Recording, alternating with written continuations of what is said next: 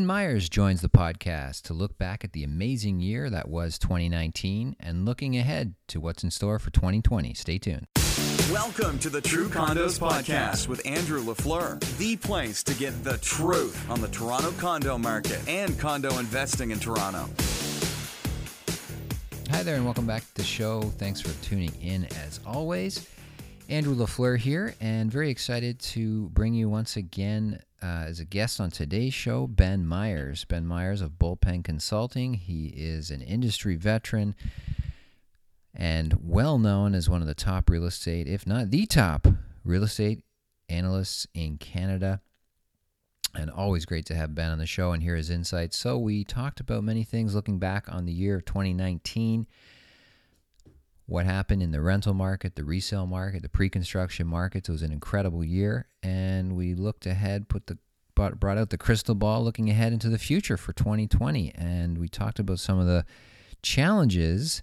Uh, although the market is very strong, we talked about some of the challenges that are facing investors as we head into 2020. So you'll be wanting to hear Ben's thoughts on that. And once again, if you ever want to get a hold of me, reach me. The best way to do so is to send me an email, andrew at truecondos.com or call me, text me, 416 371 2333. And uh, you'll want to listen all the way to the end. Ben Myers has a new podcast, so we talk about that as well. So if you're a fan of podcasts, you'll definitely want to check out Ben Myers' podcast.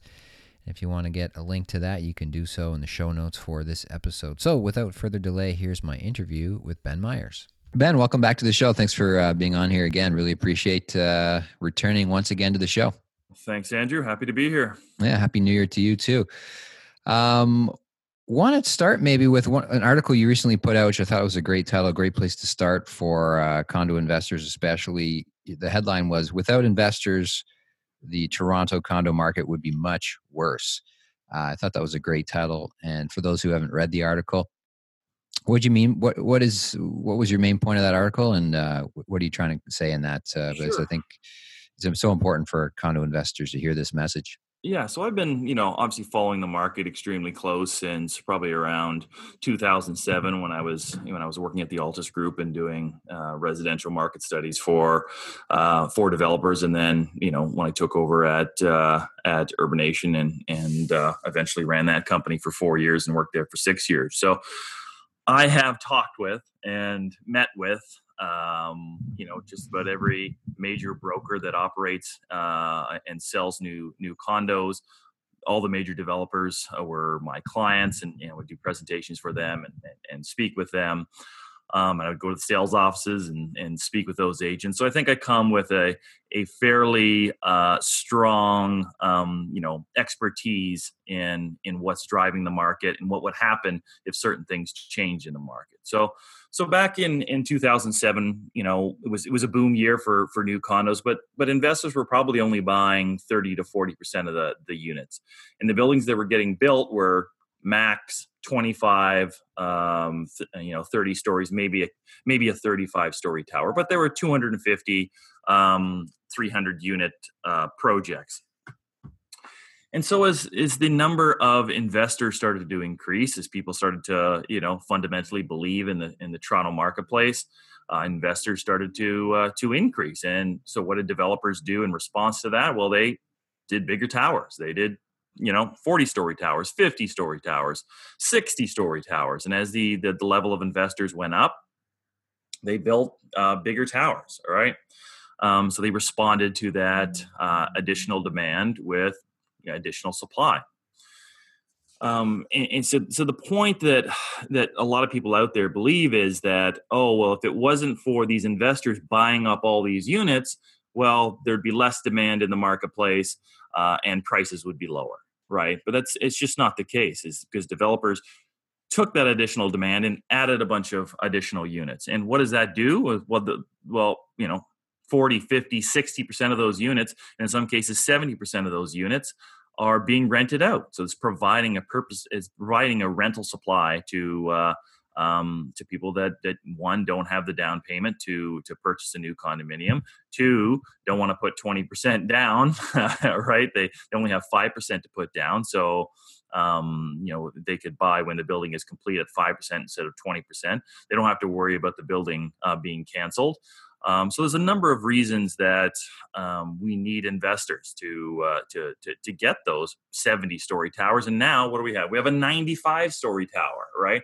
There's absolutely no way that end users would um, buy enough pre-construction units in a building that's going to take five years to maybe six years to be complete uh, and put 20% down at $1,300, $1,400 a square foot to, uh, to, to even come close to financing a 95 story building. So we would get a lot less supply in the marketplace and, you know, we prices would, would go up accordingly in the resale market, right? I mean, I think that these things are just so obvious to me, but um, we, we want to find a scapegoat in the marketplace. We want to, we want to say, okay, it's investors. Oh, we want it's developers set, setting prices too high.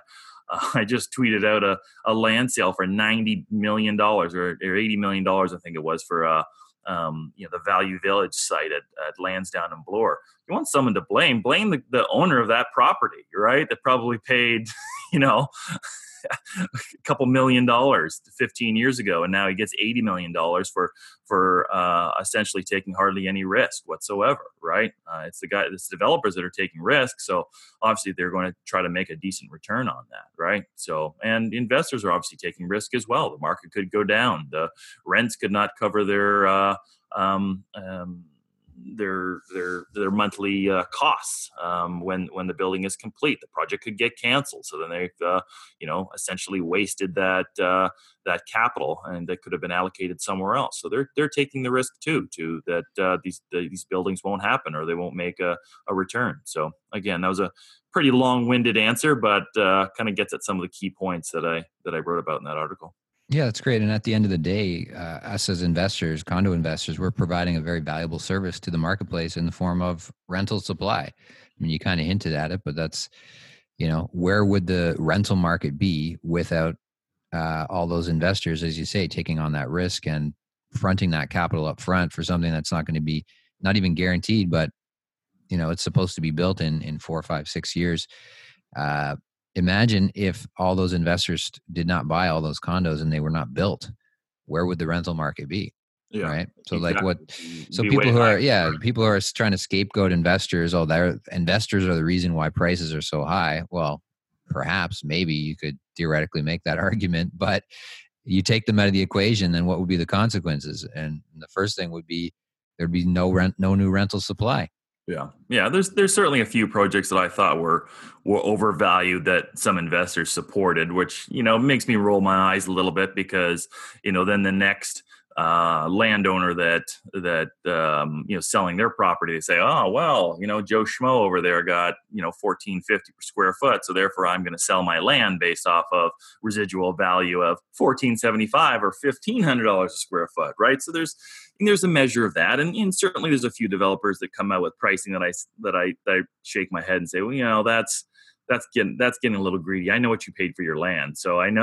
I know that that that that price that you came out with is is probably not justified. That you're probably getting a little bit, uh, um, you know, I hate to use the word greedy, but uh, but then when you look back at at you know the pro, some of the projects that came out in in late 2016 and early 2017 and blew out their sales in uh, you know in three months or four months and then construction costs went up 20 25% before they could uh, get their shovels in the ground well i'm betting they they they bet that they were a little bit greedier at at that time um, and because they're going to make a single digit return or or um, you know maybe even close to zero return, right? And some of them are only building these buildings uh, for their reputation, uh, as opposed to uh, uh, as opposed to making a lot of money. So that's certainly something to take into consideration. I I know I was naive when I was you know when I was at the uh, at Urbanation. I thought, well, you know, a building got built, so therefore the developer must have made a lot of money. But it's not not actually the case. There's a lot of developers are just scraping by making enough. Um, you know, to pay pay their trades in the end, right? So, um, yeah, some of the some of the larger developers who know what they're doing and can have some some power over the trades and uh, and uh, better negotiation skills, uh, they're much more likely to, to be profitable. But some of the new players uh, that uh, have popped up, and certainly there have been a, been a lot over the last last ten years, a lot of them are you know they're uh, they're struggling to to to make it work. What surprised you most looking back at 2019? What surprised you most about the year? I'm curious to hear. So maybe we could break it down into three main categories of the rental market, the resale market, the pre-construction market. So maybe start with rental. Uh, what surprised you most in 2019 about the rental market? Yeah, so we we look at um, so I use data and, and, do analysis for a company called Rentals.ca, which is a national rental listing platform. So I do analysis for them on a monthly basis. So I'm looking at you know 10,000 12,000 listings across the country every single month and uh, and certainly a lot of those are are located in Toronto and a lot of those are are, are condo rentals so you know in 2018 you know the condo rentals were going up you know 10 to 15 percent and now they've definitely cooled off right? So i think they're only up about 5 percent year over year so i was a little bit surprised that it cooled off so quickly uh, but purpose built rentals were were were going up you know 10 percent right? So kind of kind of crazy but i just think the the stress test has pushed everyone down on the property ladder. So there's just even more of a um, you know a, a what's the word I'm looking for? Just a, a bundle up, I guess, at the bottom of the market, right? That's just you know everyone's everyone's trying to get the cheapest rentals that are out there, and those those typically are those you know um, purpose built rental apartments built in the 50s and 60s. They might be slightly larger, but they don't have very many amenities, um, and they're you know a very low level of an interior finish, right? But now that rents are going up so quickly, you know, you're seeing some of these landlords saying, well, now it makes more sense for me to do a 15000 or twenty thousand dollar renovation of, of of one of these suites or more to uh, so I can I can make that back by being able to charge a, a much higher rent. So that's certainly um, um, you know something that's happening in the market. Um, unfortunately, you know some landlords, some private landlords are doing similar stuff as well, right? So and that certainly made made a lot of the news. But it's funny. It's funny how we talked about the stress test, and people said, "Well, that's you know absolutely we need the stress test. Where people taking on too much debt, you know, prices are getting too high." And I said, "Well, you know, guess what? The demand's not going to go away." Right? So you switch it from ownership to the rental market, and, and there's not enough supply in the rental market either, and that's what we're seeing. We're seeing rents go up, um, you know, other than you know Saskatchewan and Alberta, they're going up across the country, even in, in a lot of small uh, municipalities. You know, London, Ontario was up something crazy like 15, 20 percent year over year. So, um, you know, the demand goes somewhere. So, yeah, so the rental market, we'll we'll see. I, th- I think we're going to have more supply come on the market. I always talk about the kind of like the four year lag between pre-construction sales and, the, and then those units coming into uh, to completion. So 2016 was a very strong year. It was uh, a record at the time for for pre-construction sales. I think they did 29,000 sales in the in the uh, the Greater Toronto area in 2016. So a lot of those units will be coming coming to completion in 2020. So that should uh, help ease the uh, the pace of rent. So maybe maybe not what your what your investor clients would hear, but uh, would want to hear. But and again, we still but we still need affordability. You, you, you can you can see rents going up, but uh, you know you don't want to you don't want to be stuffing five people into your two bedroom unit just so they can afford the rent, right? So there has to be has to be some type of uh, equilibrium in the market there. Switching gears to the resale market, we just got the stats in for the final stats for December for 2019. So now we know the, the final figures of, of the resale market in the GTA, um, which I'm sure you've been looking at. What what surprised you most about the resale market in the GTA in 2019? Yeah, I mean the last few months were kind of crazy, right? Kind of came out of nowhere with uh, with the price growth, and now single family homes are up double digits, and um, you know, condo prices still up d- double digits. Uh, the level of sales is still below where it should be, uh, and again, I think that's that's related to the stress test. I think there's still there's still people that would maybe want to be selling, but they're they're they're not quite confident enough in the market, and I think that'll start to come next year. I think when people uh, uh, see that consistent level of of price growth in the market, then they'll say, okay, yeah, now I feel more confident in, in selling my home and listing my home. So I think that will that will help you know add a little bit more supply, and then again with uh, the additional you know condo supply hitting the market um, should add a little bit more supply. But I'm I'm bullish. I think we will we'll see I, we'll see four to five percent growth in in the market next year overall. Um, it's hard to break it down because I, I'm not looking at it maybe in, in, in as as great a detail as, as some people, but I'm still I'm still confident. You know, we we the CMHC uh, forecast 139,000 growth for the for the Toronto CMA next year, right? Like that's just unbelievable, Population. right? Population growth, yeah. So um 100 I think they estimated 120 130,000 for 2019 and 2018 was 125,000, right? So this is this is huge levels of growth, right? Um when you know, uh, we, people always threw out the number 100,000. We're getting 100,000 new people in the, in the Toronto, the Toronto CMA, but actually the number was slightly lower at 80 to 90, right? So, um, so getting it up to 140,000 would be uh, be unbelievable, all right. In terms of, uh, I don't know where these people are living. Obviously, they're you know they're doubling up and they're living in smaller spaces than they ever have uh, uh, before but uh, we'll see. I mean, I certainly don't see any any uh, anything on the horizon that will uh, um, you know that will cause a major d- downturn. But hey, Trump is uh, is look like he's trying to start a war. So, um, and there has been you know when you look at the uh, the the labor force information, it's always just so up and down every single month. So it's hard to get a get a read on it, but where most of the jobs are getting added in Canada are Ontario, right? So, yep. um, so it makes me feel confident that uh, the market is, is still going to uh, be strong in 2020.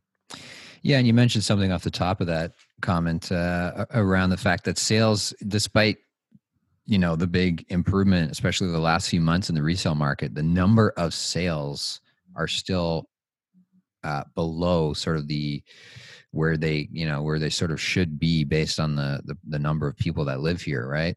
Uh, so when i look at that i mean do, and when you look at that do you sort of say like we just keep kicking the can down the road with the stress test and all this other stuff that at some point we're going to have another one of these crazy 20 30% years of price growth because the supply problem just persists and you know we can try to suppress demand as much as we can but you know it's like water it just it always finds its way out and it finds its level um, and at some point you know we're going to see this big spike because there's just there should be there normally should be a lot more sales but there's just there's not there's no supply there's nothing for these people to buy yeah and and we talk a lot about you know that demand was too strong there's too many speculators what have you what have you but mm-hmm. they're not completely separate like if you pull down demand, guess what? There's less people that can afford to buy a new home.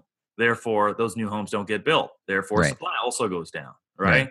So that's certainly something to take into consideration. That I think has had a huge impact in in the the low rise housing yes. market in the Greater Toronto area. Just people could yeah. not afford to buy those those really expensive new homes, and developers were reluctant to obviously to to lower their pricing because they know there's not a lot of low rise supply, and in some instances it took them five to ten years to get this project approved. so yeah. they're not going to give them away. Uh, and now I think we're finally seeing developers um, you know come with more realistic market pricing. But demand is is, is certainly impact demand certainly impacts supply. They're not you know um, completely separate things. Right. And whenever you don't have enough supply um, it leads to um, you know speculative runs. And you see prices start to go up quickly and then you say oh price is going up quickly. I got to get in there. And then and then obviously the the those those true speculators that just want to buy and, and flip in three months those guys start to come out of the woodworks right mm-hmm. um, and, and that's certainly something that that that we don't want I mean, I don't know. I'm not an expert on debt. Obviously, I see the same numbers that are getting quoted in the newspaper every every uh, um, uh, you know every month about the the debt to disposable income ratios and all these things, which I which I don't think people really truly understand. They just say, "Hey, look, this is terrible," you know, like let's not allow people to to to you know buy homes right? And, for me you know what? We can only protect people so much right? You know if they want to if they want to take a big mortgage, but then they want to eat macaroni and cheese all day long and uh, right. you know wear the same shoes uh, for ten years, that's that's up to them. You could you could put someone with the stress test and they could go out and buy a boat and and take a ten thousand dollar vacation the very next day, right? So you, you can only control for some of this stuff so much, right? So um, we got to crack down on boat owners. Yeah. I I mean, Where- I, where's I the anger? Where's the anger against the boat owning? yeah, exactly. Like, come on. If you want to talk about bad debts, come on. and uh, yeah, I just I, I don't know where the two percent stress test came from. Right. I Mhm. don't understand why they didn't do just you Yeah. know plus 50 basis points or plus 100 basis points and see what impact that would have on the market right? And say okay let's see um, what, what what this is going to do and uh, Evan Siddall always talks about how it, it's worked it's worked it's worked but he never talks about what's happened in the rental market right? And how Doesn't know, mention it. every single day there's another article coming out in the globe or the star or or some of these other newspapers across the country about the the rental crisis and the rent evictions and I'm like hmm you know what what could have been the uh, the the the the thing that caused that you know um, rent control and stress test right exactly what we but that people in the know have kind of said was going to happen that there's going to be just this this negative impact on the the poorest people in the country and that's exactly what's what's happened right so so it's unfortunate yeah, I mean, but uh, it's like you, you're talking out of two sides of the mouth. Like on the one hand, it's like let's stress test is working. It's great. It's made things more affordable and it's reduced prices. You know, they won't come out and say it exactly like that, but basically, they wanted to reduce prices, and they did for many segments of the market. They, they did achieve that goal. Uh, but yeah, they and then on the other side, it's like we're going to increase immigration uh, to the same place where we're trying to reduce prices, right? We're going to increase the demand naturally by bringing in way more people than we ever have. And Yeah. these people, by the way, these people have a lot of money that they're they're bringing with them too. So they're they're going to be buyers very soon in this market as well. So you know, it's it's that's what I always find interesting is just that disconnect between the policy uh, on the one hand of of of soaring immigration, which is great for our economy overall. Yes, I, I love it. But on the other hand, it's like they're champions of making housing more affordable. And it's like, you know, Yeah, well, it's the same as it's the same as you know we when they put in the green belt and they had the Places to Grow Act, right? We want we Mhm. want density. We want Right. people to live in uh, apartments. right. Oh, but oh, wait, wait, wait! Not apartments like where there's already like single detached homes. Those are established neighborhoods. We don't want to put them there. Oh, okay. Well, can we put them at Yonge and Eglinton? Yeah, but not so many because we don't have enough schools and there's not enough transit. And okay, well, how about we put some density in uh, the suburbs? You know, like uh, oh, whoa, whoa, whoa! We moved to the suburbs because we didn't like the density. We don't like high-rise towers. This is disgusting. We don't want this here, right? So it's like you can't put in a policy uh, that that says you want high density, but then do absolutely nothing else to support getting higher density, right? You know, it's just it's so absurd, and and that's why we have this. You know, we're running into this situation uh, that that we are now with with runaway prices, right? Yeah. Like what was the what was the average price uh, for the GTA in, in December? Was it eight eighty or something? Um, yeah, and- something like that. Yeah. yeah, and the peak of the market in in in March of uh, or, or April of of 2017 was um, like 920. So we're almost right back to it, right? I mean, it was. Uh, I think I put out a poll and said, "How long do you think? How long do you think it will be before it goes up to the peak?" And I think most people said about three years. So we're we're we're they were they were pretty much correct in their uh, their assessment of it. Um, and uh, so yeah, I mean it's it's unfortunate for people that are that are they're trying to get into their to their first home, right? Um, you know, I, I just it just blows my mind. Like I'm I'm underwriting new condo deals at at fourteen seventy five a square foot, right? And and I'm justified in making those uh, uh, those those um, revenue assessments for my clients, right? I Yeah. just and I, I I just I'm still stuck in 2011, you know, when prices got to six hundred dollars a square foot, and I'm like, I cannot believe this. This is such a crazy price. It's up hundred dollars per square foot in a single year. And now I'm looking at projects that launch phase one at 900 and phase two at 1325, right? Like, the same project. Yeah. no, I just, I, Yeah. I, I'm just, I'm just shocked. Yeah, we used to. Yeah, we used to. we- eh, Back in the day, ten years ago, we used to freak out when prices would go up like twenty five bucks a square foot. Now it's like you know over like a year or something, prices can go up twenty five bucks a square foot in, in, in a weekend, yeah, and then go up another twenty five the next weekend. Yeah, yeah. So you, you, you snooze, you lose in this business, right? So yeah, Um, um, let's let's look at the pre-construction market specifically. Uh, the numbers, I guess, we don't have officially out yet for 2019. The total pre-construction numbers, but uh, we have a pretty good idea of, of where things were in 2019. What surprised you the most about uh, the pre-construction market last year? I mean, it was a pretty solid year, right? I mean, obviously, we go back to 2017 and 35,000 sales, which was just you know. Mm-hmm just unbelievable. High, There's yeah. just like nothing you could you yeah, I, I, never would have thought it would reach those types of levels. Uh, especially when you know the fair housing plan was put in in the middle of the year and the resale market was was was going down they still made those now they put in a foreign buyers tax. It's only foreign buyers. Are buying all these new condos keep them empty right? And then the year with the highest growth ever for new condos was the year they put the tax in. So yeah okay okay guys on twitter. Good call on that.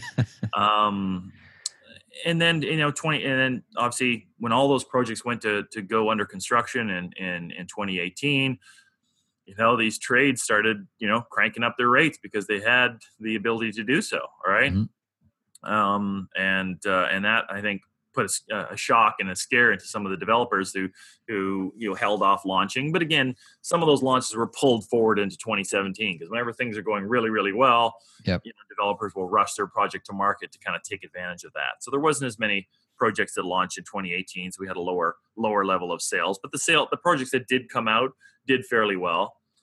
Um, this year, there seems to be a, a, slightly slower pace of sales at the projects uh, when they launch. So they're, you know, they're not you're not selling 100% of the building in month one.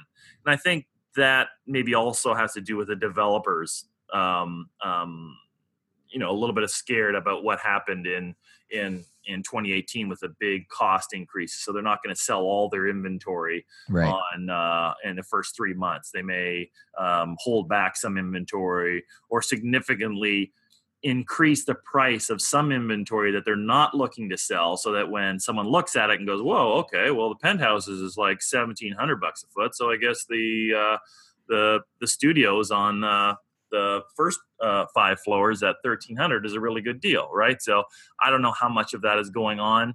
Um, certainly there's there's the brokers are are the you know the in-house brokers the ones that are they're selling for the developers um, they are you know being strategic in how they they set prices for their clients, um, especially when these buildings are going to take three to four years, in some instances five years to build. You know, just want to get to that sixty percent sold, and then you know um, make sure that they're they have that uh, uh, unsold inventory to cover any potential increases and take advantage of, of future price growth in the marketplace. So, um, so 2019 was a solid year. We're going to end up with over 20,000 sales again. Uh, I think I may end up, I don't know, somewhere around 23,000. So that's a, a very solid year. I think demand is is uh, in the in the resale market is probably closer to uh, you know 25 to 30,000 apartments, right? So um, that will be owned and rented.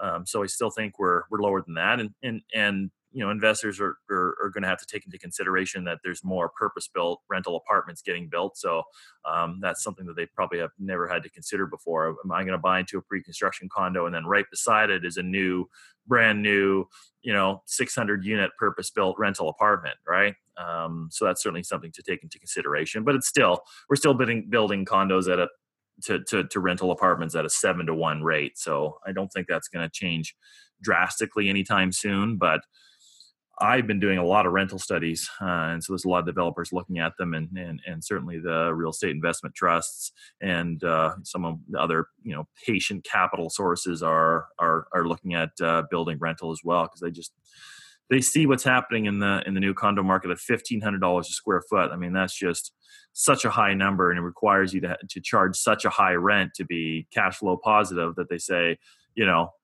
you know we're going to see less investors buying in the, in the future right uh, it's just uh, for one you know the down payments are enormous yep Um, and then yeah, you've got to wait a long time to to actually be be cash flow positive, right? Uh, even with hmm the rising the, the how fast the the rents are rising. So Yeah.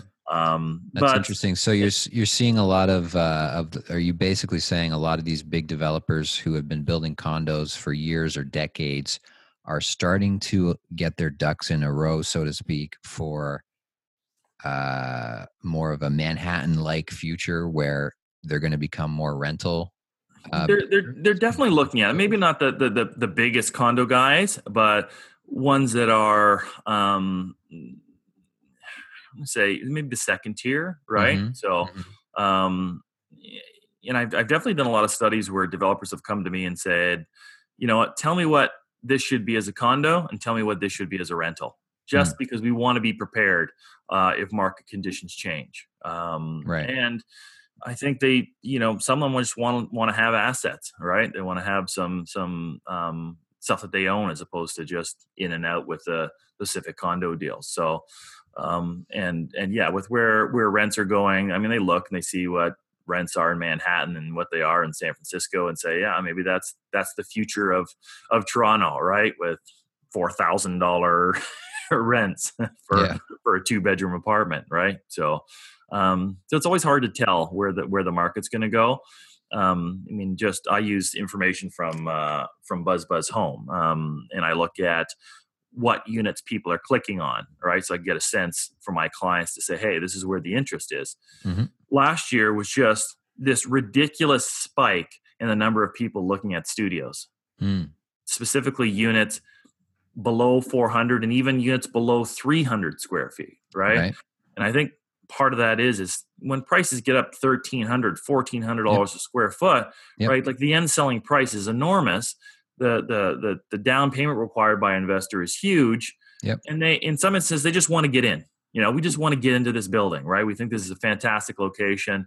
Uh, we just want to get in. And, and and obviously rents are really high on studio suites and and uh and, if you're just an investor that's looking to hold for a long long period of time it's a great i mean because studios don't typically sell as well as a one bedroom in the resale market in terms of how quickly they sell and and uh, um, just because people don't really want to live in 300 square feet you know? They will because they want to get access to the city. Yep. um, but so it makes for a great rental unit. So i've been recommending more more studio units uh, for for my clients. Um, and but i do think part of the reason that they don't plan these ones is because you know when they go to the planning department and they have their public meetings and then you know the nimbys come out and say oh all you're doing is doing these little tiny boxes these little coffin homes like why won't you build bigger units right, Right. like oh bigger units are super expensive right you know like i don't I, don't I don't understand the people that are for affordable housing but also want developers to build really large units and i'm Right. like i don't understand why Yeah. what's going on Yeah. right so so anyways that's always my uh uh, the thing that drives me mad that, that affordable housing advocates want larger units as well so i'm like okay right um And they got to be in great locations downtown. yeah exactly We can't. Um, these are we can't put them out in the suburbs. Great yeah. locations, big size, low price. Yes, yeah. So, um, but yeah, I'm, I'm I'm still I'm still bullish on the market. I just think that some of these like you know super tall downtown projects are going to sell slower than they have in the past. Mhm. Uh, I think we're going to see a few more incentives. Um, but I do think, you know, just based looking out the, the land sales for our, you know, I'm just working on my land insights report that I do with, uh, with Batory Management, um, and looking at land sales. There's been a lot in Scarborough. So a lot of developers are now starting to look at Scarborough along Kingston Road, uh, even uh, you know along the GO train stations. Yep. Uh, you know farther north along 401. Um, and you know Etobicoke is now you know getting a more larger scale developments. It was always you know more boutique style projects, and uh, uh, not including the uh, on the water, obviously. Right. Um, but most of the projects in Etobicoke had been, you know, fairly small scale. Right. um, Queensway, uh, Yeah, Lakeshore. Yeah, and now we're seeing more, you know, big projects getting getting planned there, right? So big mall redevelopments. exactly, like everyone is reevaluating their their real estate holdings and how what, what can I do to uh, um, to uh, you know maximize this site. Um, obviously, because the retail is kind of dying off. Like the big people will still go to the major malls, but I think the the secondary malls are are are dying. Um, what else? Um, yeah, I mean, what uh, what would you say is the biggest? Like thinking about the individual condo investor in 2020, what would you say is their biggest challenge? Biggest challenge facing uh, the condo investor looking to invest or looking to grow their portfolio in 2020?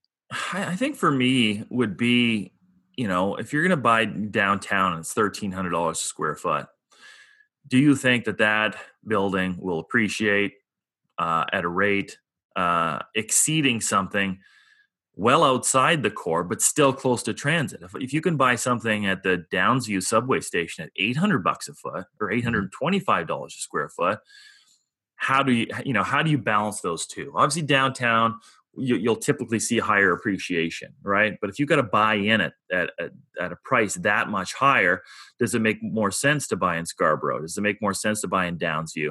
Or does it even make more sense to buy in Kitchener at 500 600 dollars a square foot where mm-hmm. they're seeing huge growth in terms of population. They're seeing huge growth in the in the tech industry. Um, and uh, and they've seen you know a few years ago prices were 300 bucks a foot in kitchener right? Like no one wanted to buy there. 10 years earlier i did a report for a developer and he was looking at building high rise in kitchener. I said nah like this is 20 years away right. it's 20 years away, away before you're going to start to see any any traction on that right now there's yeah. now there's like six or seven buildings under construction just downtown kitchener right now right yes. so yeah you know projects selling out in uh in a number of months right so kind of kind of unbelievable and then even you know we've seen a lot of success in some of these what i would call retirement condo projects right mm. uh, along like grimsby St. Catharines, you know, yeah. even into like uh, you know, even developers now looking at Niagara Falls, right? So Beamsville. Yeah, uh, these kind yeah. of areas. Yeah. Because you know, if you you're sitting on a 1.2, 1.3 million dollar house in Oakville and your kids have moved out, you know, you don't you're you're not driving to work every day. It's like, you know, oh, I trade down to a to a 750 you know 800 uh, thousand dollar condo pocket the 500 grand and uh, and you know go on some vacations, right? So mm-hmm. I'm certainly seeing a lot of that uh, happening as well, and and maybe there's maybe there's demand for for an investor to buy one of those units and rent them out. So maybe the, the, the these empty nesters want to sell their house completely and just and just rent from now on, right? So certainly that's that's an option, but. Uh, um, yeah, I just you know, just looking at Yorkville, right? Like 11YV mm-hmm. launches mm-hmm. at what, 1700, 1750 a foot or mm-hmm. something. Mm-hmm. And you think that in 2016, 2016, the project right down the street launched for 975. Three years ago. Yeah. Right? Like, yeah. yeah. And so you tell that to an investor, like, oh yeah, well, I should stay in Yorkville, right? Right, right, yeah. Exactly. And two ways to look at, it. yeah, exactly. The one when exactly. I talk to you, the developers, they say like, how is how is Yorkville not three thousand? Right? Like how is it not more? It's obviously the most desirable neighborhood in the uh, probably the entire country to live in. Right. Um, you know, it has right. all has all the, the best shops, all has the best shopping, the best hotels, the best you best know transit. Just you know, just yeah, exactly. Got two subway lines through there. You know, you can't walk along Cumberland and just not feel good about yourself. You know? Even though you can't afford anything. yeah, exactly so uh, yeah. yeah. so there's two two two two thoughts right and i think for the for maybe the investor that's just starting out then yeah maybe not pumping all their money into a, a into a, a, unit that costs $1400 a square foot um, that maybe yeah they should look at um, you know some of these these neighbor some of these projects are still under under a thousand dollars a square foot but you know, thousand dollars a square foot is now in Parkdale and it's now in Leslieville and it's now in North York and is you know, there's uh there's very few places where Mississauga has Mississauga's hit a thousand. Uh yeah, Vaughan obviously has, has hit a thousand some units, right? So yeah, yeah. Thousand is not stuff. This ain't your this ain't your mom's thousand per square foot. yeah. Thousand per square foot ain't what it used to be. It's different. Exactly right. So, um, I'm think I'm thinking that that that the growth will be a little bit more modest this year. I don't think we're going to see. Obviously, we saw the you know 35% growth in in in 2015 probably 15% in 2018 this year was down to about 5 so i'm guessing we're going to be similar around 5% growth in uh, in the marketplace so um, certainly that's that's that's positive uh, because we don't we don't want we don't want growth to be too high mm-hmm. um, because then it just you know hurts affordability, reduces the number of buyers in the marketplace. But we don't want it to be negative because we still want developers to launch projects and we want mm-hmm. them to be bullish on the market. We want lenders to feel confident in lending to these projects. So um, if, if we can have growth in the in the the three, four, five percent every year, you know that's that's really good, right? Um, but yeah, thirty five percent growth. I still shocked that the market uh, survived that. That mm. we didn't have any type of major correction. Um, that we didn't have nervous lenders. That we didn't um, um, we didn't have uh, you know. But again, because the market is so lagged, we're not going to see the the closings for those 2017 projects until 2021 most of them right? So we'll see. We'll see if there's any issues with with closings. I don't think there will because like i said pricing went up another exactly. Percent yeah. in 2018 another 5 percent in 2019 right? Yeah, so yeah. there shouldn't be any issues with uh with closing risk. Um, um yeah maybe maybe some of them that some buyers that bought at you know a penthouse or uh, a peak unit might find that they're uh, they're they're quite significantly in the hole in terms of uh, in terms of rent, but the unit is unit has gone up in value. If they're long term, uh, you know, uh, hold, then yeah, they can they'll consider their return over the you know the 10 15 years that they hold the unit right always so, got to look at the big picture yeah, yeah. and that, that's the hardest part for people to understand they always consider hey what's what's the return in year one, right? when I buy a stock that I plan to hold for 10 years, I don't say, I'm not going to do it because the first year not may not be as good, right? I want to look at it what's going to be over 10 years, right? And and mm-hmm. um, um, so I don't see why we should always consider the first year of a condo purchase, all right? Um, but hey, you know that's that that's my philosophy. I'm not sure the philosophy that you're telling your clients. No, absolutely. Long term, long term, long term, long term. It's we preach it all day long. Unfortunately, it's the the people who are the critics of the condo market, the critics of condo investors. They they have the short term mentality, as you said, and they're just looking at well, look on paper, it looks bad this year. Well, who cares? How is it? How is it going to look in? Ask me how it's going to look in ten years from now, right? Yeah, I can show you a lot of things that don't look so great on year one, uh, but at ten years later, you look like a genius, right? Yeah. So I mean, bottom line, if you look at any, even just a five year hold period uh, of time in the Toronto real estate market, any pick any five year period over the last like 50 years, uh, you're going to be, you're going to be doing fine. You're going to be doing okay. Yeah. Uh, over any five year point, period. Hey, what if you bought a unit in 1989 and sold it in 1994, right? Like, yeah, okay. We, we, we can pick out one period over right. 50 years, right? So, guess what? Investing, there's you can't there's no such thing as a zero risk, right? If you want a zero risk, you'll get your whatever your government bond for you know whatever the return is on that, right? Yeah. So yeah, um, not very good, right? You got to take some risk, right? And fundamentally, people are returning to cities. People want to be in cities. I mean, mm-hmm. I think um, I, have been meaning to write an article about this, but I think one of the, the the problems with Canada is we don't have enough big cities right? Mm-hmm. So when I lived in Dallas, people would take jobs in Austin. They take yeah. jobs in San in, in, San Antonio. They would they would go to Las Vegas. They would go to California. They would go to Florida. Right? They would yes. they would make those moves like so easily. But if you're in yeah. Ontario, yes, you could you could go to a smaller town, right? You could go to you could go to London, or you could go to Kingston, or you could go to uh, go to Guelph. Now, maybe I guess Kitchener Waterloo has become a, an option that it never has before. But then, other than that, you got to go all the way to Ottawa, right? Um, yeah. And then it's still, you know, it's still not Toronto. It's not. It's not Vancouver, right? It's uh, it's a nice place. You know, I, my relatives live there. Nice place, but yeah, it's just not. It's not Toronto, right? Um, yeah, no, I, I, did a podcast on that as well. That, that you want to go to Montreal? Of, it's yeah. got a language barrier, right? You know, yeah, like like I, I said to someone and they Vancouver, were shocked. It's a million miles away. Yeah. it's like I, a whole said, different country. I said to someone, I said, Do you realize that it's closer to go to Mexico City, Mexico than it is to go to Vancouver in Wow. terms of in terms Yeah. of kilometers as the crow flies, as they say, right? yeah, yeah. Uh, if you were trying to drive point. it, yeah, you would you'd be able to drive to Vancouver quicker. But um, yeah, this is just unbelievable, right? Like, it's just such a long distance, and such.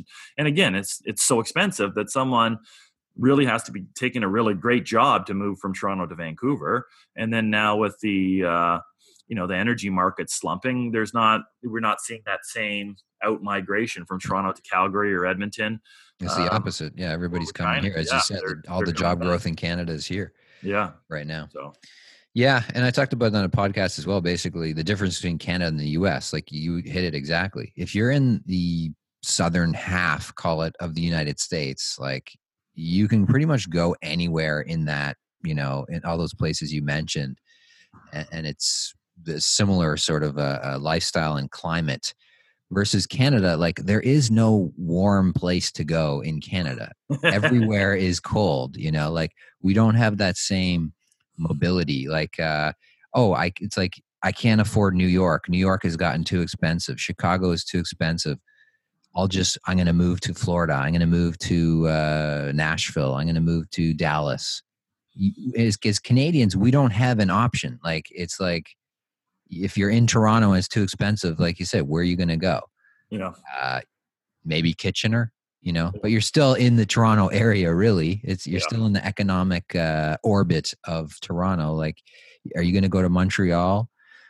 Probably not. Are you going to go to Ottawa? Probably not. Are you going to go to Winnipeg? No way. You know, it's just it's just a reality of our geography that uh, we don't move around as much as Americans do, and there's no uh, escape valve uh, from an affordability standpoint. Yeah. There's no, you can't say, well, yeah, I, I'm going to leave. Uh, I'm going to leave the big city and go down to the Sun Belt and, and just go to a small city and be a, a big fish in a small pond kind of thing. You know, it's we don't have that same uh, geography to be able to do that.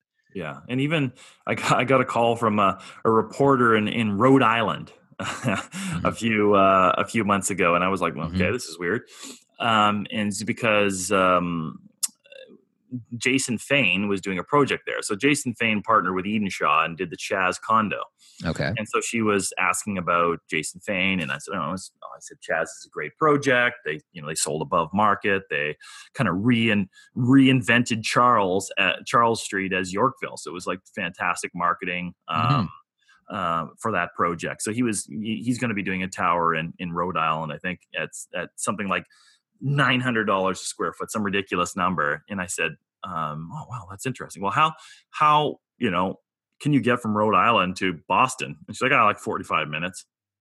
Right. Like condos in downtown Boston are like $2,000, $2,300 per square foot. Right. Mhm. So um, it's just, you know, 45 minutes, you know, if you go on the subway, it doesn't get you very far in this, this city. Yeah. Get you to Yonge and Eglinton from Yeah. downtown. Right. So, right. um so it's, it's kind of uh it's kind of interesting how you know that americans just seem much more uh willing to to move around than, Yes. than canadians are i just i just find it shocking that people are complain every day that they're they're paycheck to paycheck they have no you know they, they can't make things work in this city and then i'm like well well why don't you move oh well toronto's my home i would never Right. go to toronto i'm Yeah. like Right. okay right like uh, I came to Toronto because he had this seal, they had this ability to increase my income, and and um, had a much you know uh, uh, an ability to to move up and and uh, and but if you if you're working a job that doesn't have that, the city has a lot less advantages for you. Right. All right. Um, and as much as I would hate to tell someone, yes, you should definitely move, you'd be surprised at how many people that I've talked to that have moved out of the city of Toronto. They're quite happy living in London and living in uh, Sure. in Kingston and living in in Brantford and and uh, and uh, you know the places like you know Grimsby and, and St. Catharines and and some of these other places. So um, you never know. Like I think I, I think you know it's been been we're getting totally off topic, but it's been proven that your level of happiness kind of returns to a certain certain level wherever you're at mm. right? So people think oh yeah I, I, live in Minnesota and I moved to California, I'm going to be so much happier because it's warm every day, right? Right. Instead of cold. But then when they, yeah, after a while, they're happy for the first three months, and after that, it just returns to their baseline baseline level, right? Right. So, Right. um, maybe you're maybe you'd be happier living in Woodstock, Ontario, and you come to Toronto three times a year on the train and enjoy all that Toronto has to offer for those those Mhm. things because you've saved the money by living in another community and you can get a similar job uh, there than you have in Toronto and you may be a lot happier, right? So again, it's it's way off topic for a real estate podcast, but uh, there's always something. These these are things that I always you know think about when people are complaining about uh, complaining about Toronto. Yeah, no. Well, I mean, I I think it just goes to uh, the region as a whole, and um, as immigration increases, like not everybody's moving downtown Toronto. I think that's a misconception people have about immigration. Is you know all the new people are moving downtown, or they're all moving into condos, or they're all moving into whatever you know, fill in the blank. But the reality is, as the city uh, has become much more expensive, I think the it will it's greatly benefiting all the other smaller communities smaller cities all around southern ontario Yeah, and I also think it's great that we can start bringing that real estate demand to places like like Scarborough, right? And that's why Mm. I was when people were very much against the the bill 108 saying oh my god it's going to you know we don't if we have less development charges and stuff we're we're you know these communities won't be serviced i'm like they're not being serviced by new developments right now like in places like north etobicoke and because you just can't make the numbers work right so yes maybe not as much will be collected in the downtown core but now projects will get built in places like scarborough uh, and that will and those buildings will improve the quality of those neighborhoods and be a benefit for everyone in those neighborhoods right? Um, and, and that's something that that that that people don't don't discuss right? Like just having rundown retail strip malls everywhere right? And then detached Mhm. homes that are expensive all around it. I mean that's not that's not a great community right? We need a Mhm. mix a mix of housing in all of these these communities. So so even people that are living in those single detached homes that are getting older have an option to where they they can move um, and stay in their own neighborhood and free Mhm. up that house for a for a family, right? So, so I I, I mean I'm a big advocate for you know for mixed income and and and and mixed unit types and and, and everything in, in all those communities and try to eliminate a lot of these these stigmas, right? You know, and these people get quoted in the newspaper. Oh, I don't want these stacked townhomes in my community. These are 1.5 million dollar houses. And they're going to be beside these. Oh, right. You know, like just I just can't believe someone would would one think that and then two go to a news you know go to a newspaper and say that right you Mhm. know yeah just I, I i read Yeah. those articles all the time and i just i just roll my eyes and can't believe someone would stand up in front of a public forum and say we don't want renters in our community we don't want those type of people right, right it's right like oh my god right like here we go like again we- yeah. we'll we'll are we really doing this again yeah, we, we will destroy someone if you comment on someone's race or their religion or their sexual orientation. But yeah, just open book to call out poor people. Yeah. Or- right. well not even poor people just uh like you say the the renter like just because you're renting and you're not buying it's like you're we yeah, don't they're want, not you don't want like you say we don't want your kind here what me paying 3000 bucks a month for a two bedroom you don't want my kind uh, yeah, that's why I, I think it's hilarious when people in Parkdale were complaining, "Oh, we want these rich people coming to live in these condos." I'm like, literally, they have 300 square foot units they're gonna that are gonna rent for 1,200 bucks a month. I would hardly call someone living in 300 square feet and paying 1,200 dollars a month in rent a super rich person, right? right right so, but yeah, yeah un- unfortunately, there's there's NIMBYs on either side. Yes. Um, it's been great chatting with you, Ben. Uh, I know you have a new podcast that you are launching. Did you want to talk about that? P- plug that a little bit, and also Sure. just uh, let people know, of course, how they can reach you if they want to uh, learn more about your services and what you provide. Sure. Yeah. So we uh, launched the first two episodes of Toronto Under Construction. So I'm hosting with uh, Steve Cameron of uh, Cameron Stevens Mortgage Capital. So we're going to try to get get people from the, the real estate development industry from you know everything involved in it. Uh, we'll have have guests that are that are developers, have some guests that are in marketing, some guests in sales, and uh, and maybe we'll have some some uh, outside brokers. I don't know if you want those those type of people on on it, but uh, but I think that's important. I think it's important to to understand what's happening in the investor community and and who these people are and, and what they're buying and why they're buying it. I think that's an important message to go out, and we want it to I mean, obviously, we're, we're going to aim it at the development community, but we want it to have enough of a, a broad uh, base that that someone that's not a, uh, uh, in the real estate development industry would would listen to it. So that's kind of the goal of that. Um, and yeah, so I you know uh, I do real estate consulting. So I work for developers, lenders, uh, landowners, do market studies. That's primarily what I do. So uh, bullpenconsulting.ca, and you can find me on Twitter espousing about everything real estate and uh, obviously the Blue Jays and the Raptors as well. So at Ben Myers 29. At Ben Myers 29. And you want to give a phone number or email? Uh, it's Ben at bullpenconsulting.ca. If anyone wants to, to email me, I, I, occasionally get an investor calling and asking about a specific project, which is always kind of interesting to uh, okay to, to, to, to, get how uh, you should know, I buy here, Ben? Tell yeah, me, they, tell they me, Ben. They, they, ask me that, right? So I always give them the good uh, a good uh, good answer, and and uh, don't tell it them. Might, it might it might be a mystery shopper. It might be one of your developer clients pretending to ask about their own project. yeah, yeah. So don't buy there there. Sucks. I, honestly, I always try to be as honest as possible, right? I, I try not to blow smoke up someone's butt, right? Mm-hmm. And even if it's even if it's one of my my clients' projects, if I if I don't think that the the price today is is a great price, I would say, well, maybe you could you know have you considered this project or that project, right? So I want them to make sure they're understanding. Um, you know why they're buying it as well right so you get i mean I, I, get calls every once in a while from from from guys that own lots of units right? Uh, and occasionally from people that own none. And so that's yeah. a much different conversation uh, uh, yeah. of things that they need to consider so.